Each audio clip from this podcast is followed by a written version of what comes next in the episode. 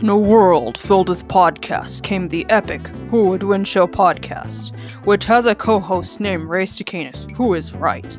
And so we'll celebrate his victories on this podcast. And I'll narrate some bizarre Who Would Win fanfics I wrote, starring Rays and Jameses from random alternate universes. Welcome to Ray is Right, and I am your host, Kwame Snell. Join me every Thursday for some Who Would Win episode commentaries and hopefully fun fanfics.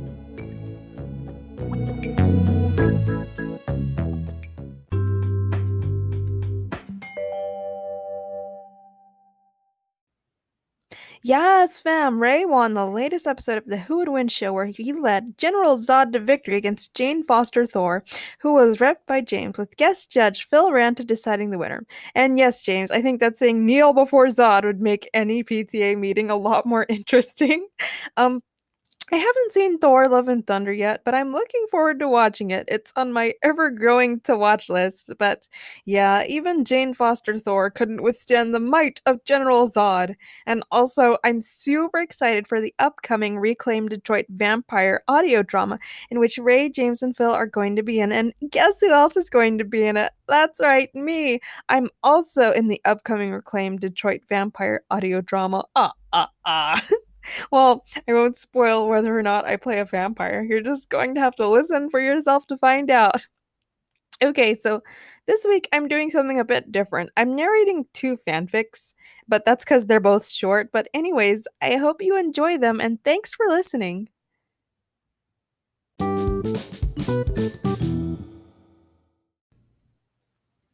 Fun with Jane and Zod, a Who Would Win fanfic by Guama Snell.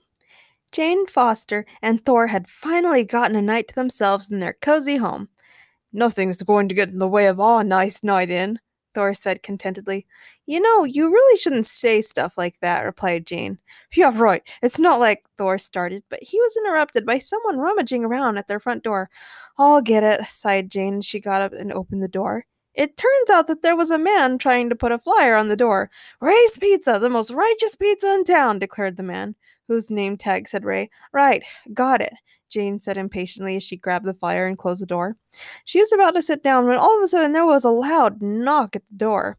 Jane scoffed and answered the door again. She was surprised to see Superman himself knocking on the door. Hey, you haven't seen General Zod around here, have you? asked Superman. Um, no, Jane said quizzically. Be careful, because Zod is here! Evacuate while you can! Superman suddenly shouted. Thor laughed. Trust me, this Zod is no match for Jane or I. Superman laughed. oh, right. I forgot this is Thor's house. I have powers too now, you know, Jane said irritably. All right, then. I'll leave you two alone, but still be careful, Superman cautioned before he flew away. Jane closed the door. We can't seem to get any time to ourselves, she complained. It's the price of popularity, Thor admitted.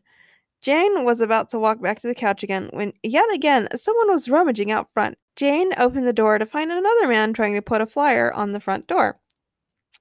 Just wanted to let you know about James's Pizzeria, said the man who wore a pizza uniform with a name tag that had James written on it. All right, fine, sheesh, Jane shouted as she grabbed the flyer and slammed the door. That's it. The next person at that door is gonna get it, Jane growled. Just then, the door flew open to reveal General Zod himself. Kneel before Zod! General Zod screamed. Yeah, picked the wrong night, buddy! Jane shouted as she picked up Mjolnir and used it to smack Zod far into space. Whoa, remind me not to make you mad, Thor remarked. No one gets in the way of our night in, Jane said proudly. All right then, said Thor. Let's order us some pizza. Oh no, anything but that, Jane muttered. The end.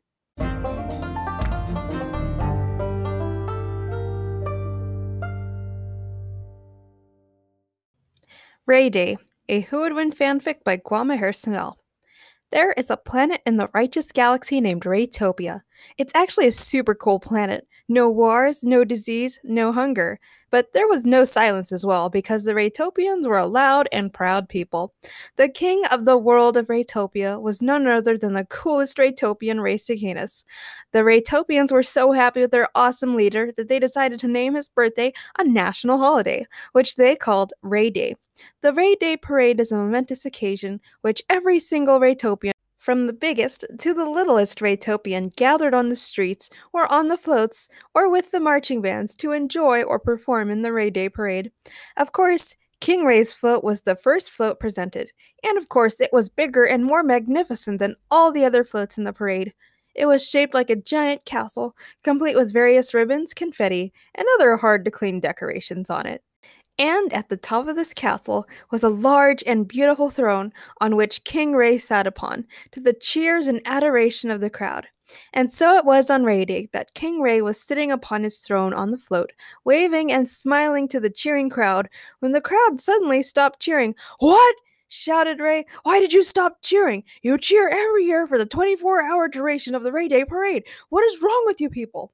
Ray suddenly looked up and saw what had silenced the crowd. A giant UFO was descending slowly but steadily from the sky. The UFO was also dripping wet for some reason.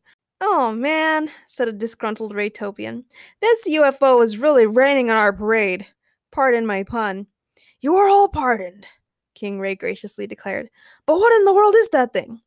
A know it all Raytopian said, It's a UFO, an unidentified flying. I know what a UFO is, shouted King Ray, cutting him off. The UFO landed a few yards in front of King Ray's parade float. The float was forced to stop to avoid hitting the UFO in the crowds, effectively pausing the parade. How rude of that UFO! The UFO's doors opened as the Raytopians oohed and awed. Stop oohing and awing! commanded King Ray but he was secretly fascinated by the UFO and what was inside it. Fog escaped from the UFO as the doors opened, but this was no ordinary fog. It was intoxicating mind fog, or IMF for short. Oh, how terrifying! A lone figure emerged from the midst of the IMF. Um, hi, he said. I'm James Gatsby from the planet Jamesville. Jamesville? laughed King Ray. Is that the name of your planet? How absurd! James scoffed. You're one to talk, he replied with a grin. What kind of ridiculous planet is named Raytopia? An awesome planet, obviously, King Ray screamed emphatically. But fear not, citizens of Raytopia. I shall save the planet from this dastardly James Gatsby. James sighed. He was simultaneously annoyed and amused. See, here's the thing I'm not here to take over your planet. At the words, take over your planet, Ray heroically leapt in front of James's spacecraft, brandishing the scepter he always kept with him. Avast ye, James! You will never take over my planet! I just said I didn't want to take. Oh, never mind, James said, his patience wearing thin. I was just looking for some place to refuel and grab some lunch. Ray laughed heartily. I will not fall for such a trick. James smiled and said, That's too bad. I was looking for someone to go to soup restaurants with. Ray suddenly couldn't contain his joy. Soup! I love soup! Yes, let's go get soup! Soup for everyone! And all the Raytopians just happened to love soup, so they cheered. And so, James and Ray ate lots of soup at the finest soup restaurants of Raytopia, and James left after he refueled his UFO. Yes, it is a UFO, but it turns out that it's an acronym for Unique Fogging Objects. Dun dun dun! The end.